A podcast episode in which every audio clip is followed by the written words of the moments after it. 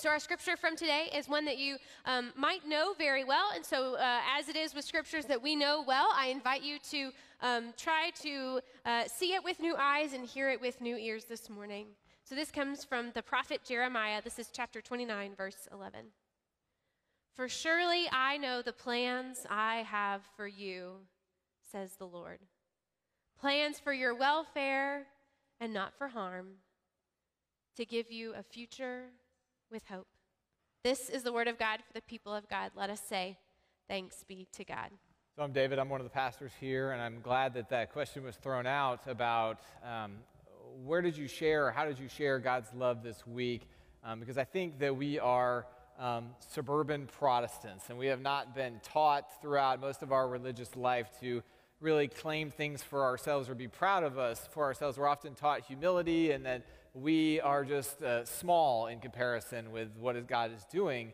And I want you to brag a little bit, uh, whether it's online or in your own heart or whether you share that with somebody else. Brag a little bit because it's, it's important to recognize and realize that we are part, if not an integral part, of what God is doing here. So if you don't want to brag on yourself, brag on what God is doing through you so that you recognize what it is that you are doing to share God's love in one way or another. And as I get to the end, just reminding like you stopping at a stop sign so that the person pulling up to the stop sign with you is loved by the fact that they can trust you and not hitting them. So, even small things about that are following rules, sharing God's love in a way that we're loving our neighbor as we would love ourselves. I want you to brag on yourself, post it in the comments, um, recognize that because we all play a part in what God is doing on this earth. That's what this sermon series, Why Are You Here, has been about. You matter, you have a purpose, you are part, you are trusted, in fact, to be God's agents here on this earth. We all have a calling. Um, and so, 19 years, uh, not 19 years ago, but when I was 19 years old, um, I sat uh, at Bridgeport. Camp Bridgeport is a United Methodist Conference camp in Bridgeport, Texas, that I had grown up with, and I was a counselor going back, working with some middle school kids and I'm sitting at Vesper Point. And Vesper Point is where all the emotional things happen in worship at Camp Bridgeport because you're looking out over Lake Bridgeport. The sun is setting, it's gleaming on the water. You've got this cross that was struck by lightning years ago that's been re put back together as a sign of resurrection, and it's silhouetted against the sunset. And we've just had that last night of camp worship. And if you've ever been to the last night of camp, it's one of those things where it's already powerful in itself. The Holy Spirit is moving, and then we kind of do some manipulative things to make the Holy Spirit move, and people cry all the time. And, um, but it, it's back when you know, we used to have counselors, um, really intelligent, astute people like me, who was you know, just finished freshman year of college and knew everything about God. Um, sitting around, you know, we're standing around the, the benches, and, and campers come up to us and ask for advice and pray with us. And of course, we give them all sorts of wonderful knowledge. And and we all pray together and cry together. It's this moving experience. And so after that night, uh, four of us are sitting on the top bench at Vesper Point. Our co counselors had taken our campers down for the ice cream event down at Kiker Hall down the hill. And uh, two guys, me and a woman named Jillian, and, and we're just talking about how the Spirit is flowing and how it was so amazing and this great experience. And the two guys are talking about how they had seen God work in these campers and how people had come out of their shell and how people had accepted Christ and all these wonderful things that had happened um, in the camp. And, and Jillian said, Y'all, tonight I felt it. I am called to go into the ordained ministry. And the two guys are like, oh my gosh, that's amazing. And they're you know, clapping her on the back. And my profound initial response was, why would anyone want to do that? But it was in that moment, as soon as I said it, I don't know if I heard God's voice as much as I felt God's voice say, Yes, you will. that's the story when people say, Well, how are you called into ministry? How did you know this was something you were supposed to do? I tell that story, and it's this incredibly powerful, awe inspiring story, and, and, people are amazed to say, Oh my gosh, you heard God's voice. Um, and, and as powerful as that moment is, it's also equally frustrating as well because their, their second reaction is, I wish it was me. And if we look at human nature, I just invite you to consider your response when you turn on the news and the Powerball numbers come on, or you hear the report of somebody won $64 million in Powerball. Is our initial response, oh my gosh, I'm so happy for them? Or is our initial response, why wasn't it me? I bought my ticket. I'm ready to go. Why, would, why was it not me? And it doesn't even have to be anything as expansive or extreme as Powerball and millions of dollars. It could be your social media post from spring break. As you're scrolling through and you see people skiing and see people at the beach, right? As your initial response, oh, that looks beautiful. I'm so happy that they were blessed with that experience. Or is your initial response, I'm stuck at home. I wish it was me. So let me add some context to the story I told earlier. When I was called into ministry, um, it didn't just happen at Camp Bridgeport. In fact, the first time I was called into ministry was in the sanctuary, or right outside the sanctuary at First Methodist Church, Allen. I had just given uh, one, of a, one part of a three part sermon on Youth Sunday, and uh, our associate pastor, Anna Hosman Butler, uh, chased me down afterwards. She chased me down and she grabbed me and she was like, Oh my gosh, David, you need to be a preacher when you grow up. And I had another profound moment because, as much as I love Anna and I respect Anna, and she's somebody who really, I would not be here without Anna Hosman Butler. Um, my profound response to her was to look her straight in the eyes and say, Y'all really don't make a lot of money, do you? That was the first time. The second time, I, I you know, I didn't listen to her, and, and, I don't know why I didn't listen to her, but I didn't listen to her, and I went on to college, and I was pre med, and uh, really enjoying that. But I got involved in the United Methodist Campus Ministry at TCU, and so involved so much that at the end of the first semester of my freshman year, the upperclassmen asked me if I would join them to be a peer minister, which is somebody who managed the uh, different nuances of the ministry there, so fellowship or missions or worship or whatever. And, um, and, and, so they picked me, and I was so delighted and so honored to do this. So went to the campus minister's house, and we're divvying up responsibilities of uh, what area I'm going to lead come the spring. And it worked in a hierarchy form. So the most, the senior uh, people got to choose their areas first. So fellowship, fun events, missions, kind of all went off the table first. And as it gets to me, the campus minister looks at me and says, Well, David, I am so excited you get worship because no one else wanted to lead worship. And my profound, my profound response was, oh my gosh, why would anybody want to lead this? And it turned out to be fantastic. And I got to spend every week with Brian as we planned out worship for, uh, we did it once a month at that point, and, and got to uh, create these meditative, prayerful experiences as well as this walking outdoor worship. And we started a band and eventually grew to uh, so much that we had to do two worships a month. And it was this incredibly affirming experience that this was something that I really should be doing. But guess what I did with that? nothing. So, you know, as I'm going into my spring semester, senior pastor at First Allen calls me and says, David, we're, we're uh, having an, a youth ministry intern for the first time ever uh, at Allen, and we want you to be the youth ministry intern because we think that you are gifted in this and we think that you would do a great job, and we want you to take the job.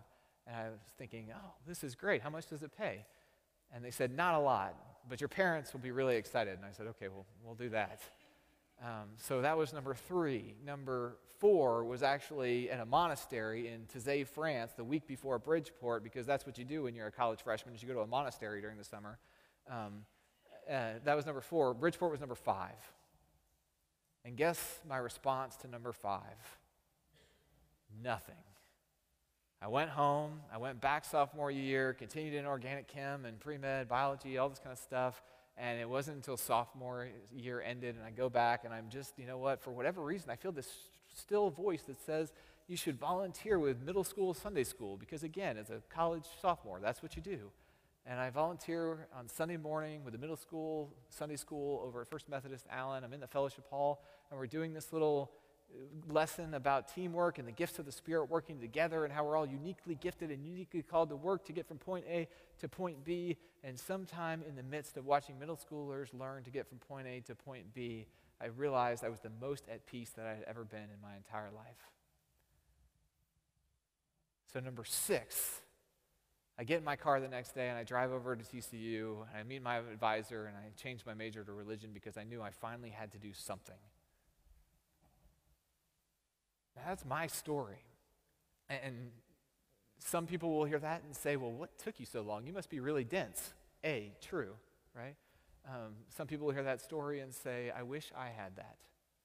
I wish I knew where my calling was. I wish I knew where my point was. And some people have this really unique story of hearing God's voice. Some people have this unique story of the community calling you into this uh, unique ministry setting or this unique setting even in the world, unique calling in the world. A lot of people don't. most people I know don't have this mountaintop experience or this unique calling. And, and sometimes that is because we let our doubts get in the way, and sometimes that is we let our fears get in the way. Sometimes we're so stuck in what's comfortable that we're afraid to go into what is meaningful. Sometimes there are just other things, other priorities that we have to where we're not listening. But, but also, we just misunderstand what calling is and what calling means in this world. And so, kind of helping through Jeremiah, or looking through Jeremiah, there's four ways to kind of decipher what it is that we are called to, both you as an individual as well as us as a community. And so, the first one is to understand general versus specific.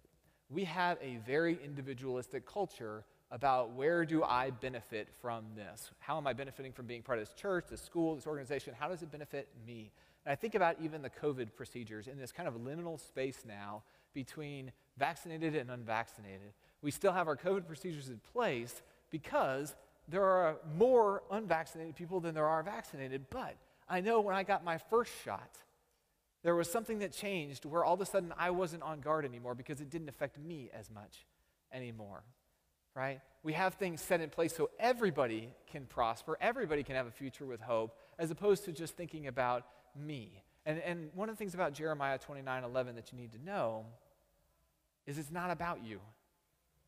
Jeremiah 29 11 comes in the section of Jeremiah that is written to consolidate, or to, to uh, console, and provide compassion and hope for an entire body of Israel that has been exiled out of Israel into Babylon. And they are questioning what their identity and meaning and purpose is. They're questioning should we assimilate to be Babylonians? We should bide our time? Should we actively resist like POWs who have been taken away? This is written to an entire group of people in the second part of Jeremiah. It's not about you, it's about us. So, one of the things to understand about calling is that it's not always just specifically about you. In fact, life, God is not specifically just about you. Even as God loves you and knows you and you matter and you have a purpose, we often want God to be specifically about us, and God is about the world, the universe, the creation, all of it, all put together. And so when we're thinking about calling, you might not have a specific mountaintop, guided map, pointed experience to what you are called to do, but it doesn't mean that you aren't called. Matthew 28, at the end of Matthew, Jesus says, Go and proclaim the gospel to the end of the earth, baptize in the name of God the Father, Holy Spirit, uh, Son, and Holy Spirit, right? That's for every one of those 12 disciples, including us today.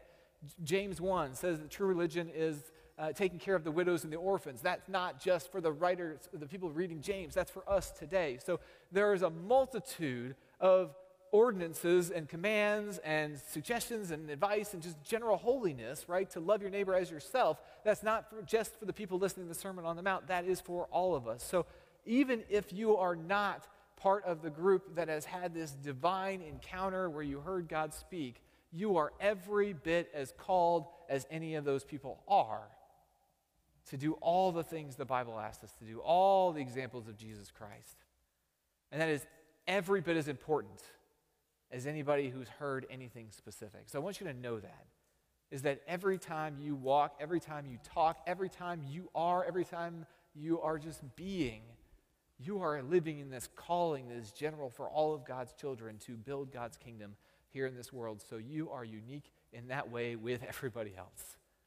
And so the second thing about understanding general versus specific is that calling comes in different ways. Um, Jeremiah is not called in Jeremiah 29 11, as much as we post that all over door frames and everything. Jeremiah is called back in Jeremiah chapter 1, where God does speak directly to Jeremiah and says, Here you are a prophet in training under, Ze- uh, under Zephaniah. You need to go write to these people in Israel, give them the first part of Jeremiah. You messed up, judgment, condemnation. You need to make sure that you are on the right path. That is part of a calling.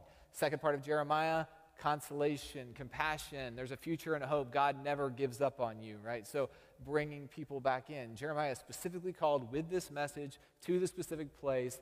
And when Jeremiah hears this voice, you know, he says, But I'm just a boy. I can't do this. They're never going to listen to me. And, and God says, It doesn't matter how old or young you are. Your calling doesn't come necessarily straight out of college doesn't come when you're in high school. It could come when you're 80. It could come when you're 60. It could come when you're five years old. Callings doesn't matter about your age. It comes in different ways. It comes from different places. Calling is just when you see God move, feel God move, experience a time in which you can move for God as well. And I'd point you to Stephen in Acts chapter 6. Stephen is the first deacon of the church. He's someone who's called to be the hands and feet of, uh, of compassion ministries and mercy ministries and mission ministries and justice ministries in the world because the apostles were getting so busy with widows and orphans that they were forgetting to lead church and to preach the gospel. So Stephen doesn't have any kind of divine encounter with a burning bush.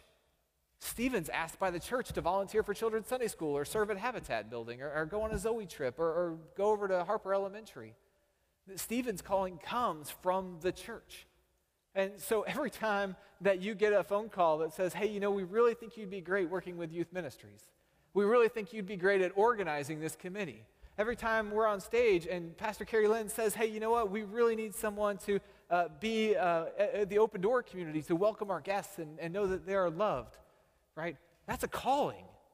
That's an invitation to join into God's uh, ministry that is going on to create God's vision for this world. And so there are many different types of calling. And I would even point you to someone like Nathan, is the prophet that encounters David, or Daniel, who's in Babylon, who have a specific calling for a specific moment. They are both in their places of work. Daniel's on the executive training program in Babylon, and Nathan is the court prophet for David.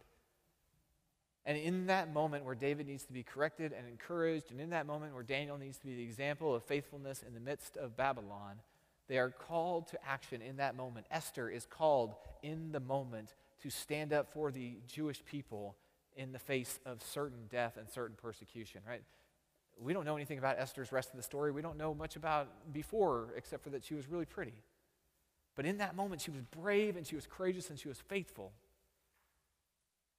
And so she was called for that moment. And sometimes calling is for a moment.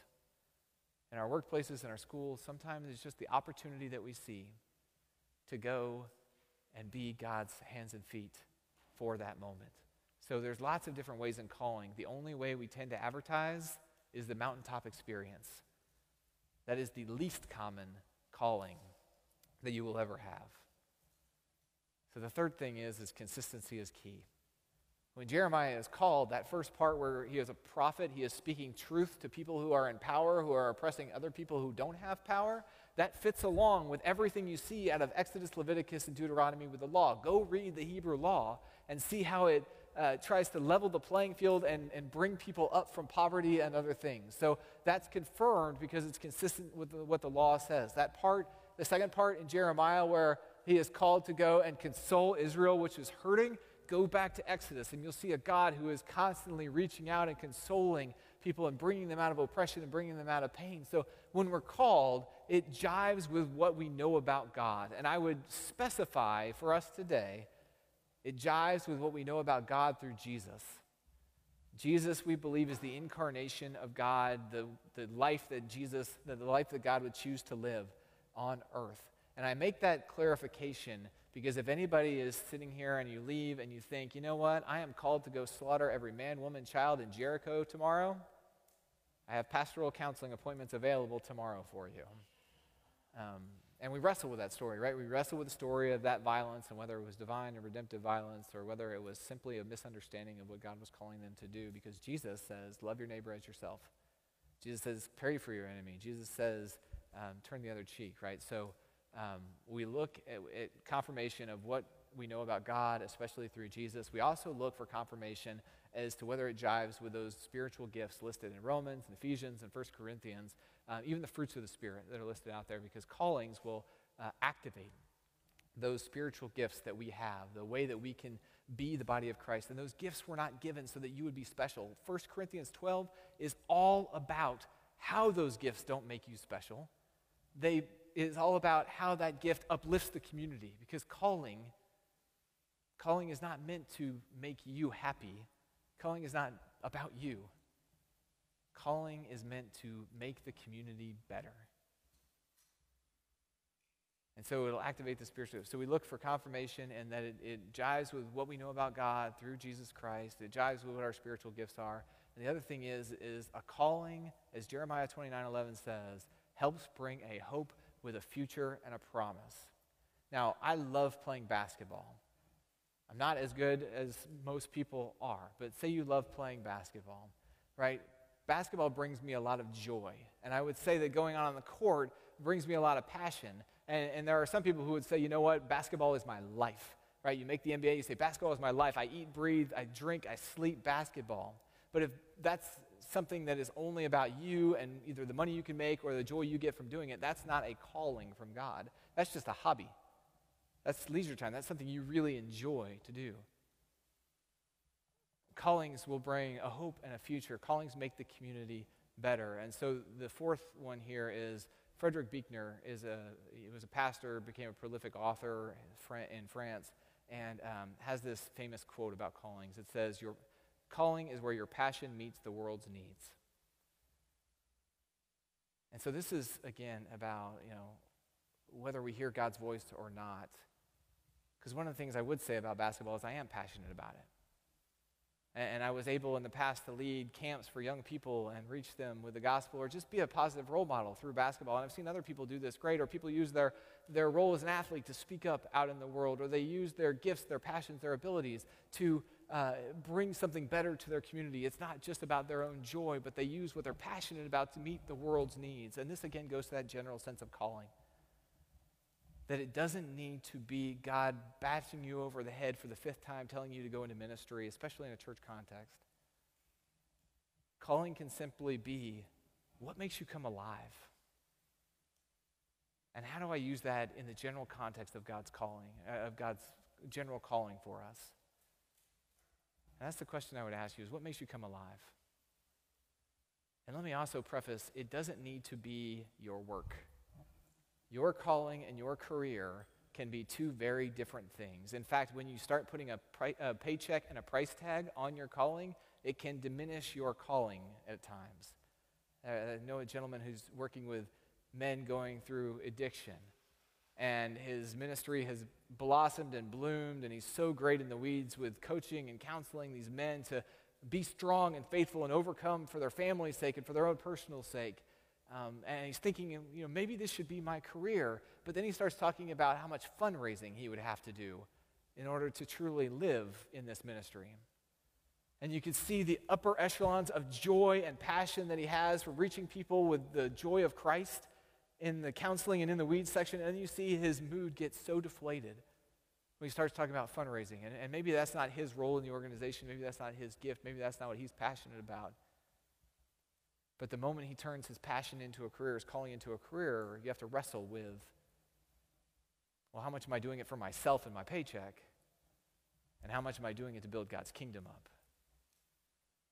So the better question to ask is what are you passionate about? And where can that meet the needs that God has prescribed for the world? Because there are people who have specific callings but everybody can follow a calling in a specific way.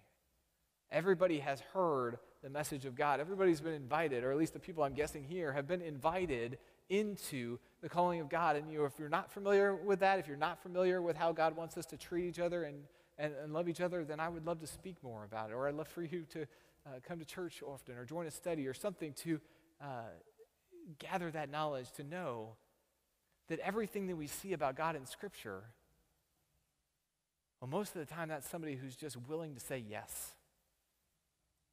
Willing to say yes to put their passion at work for the world and good. Their passion at work for what God needs. And so, what makes you come alive?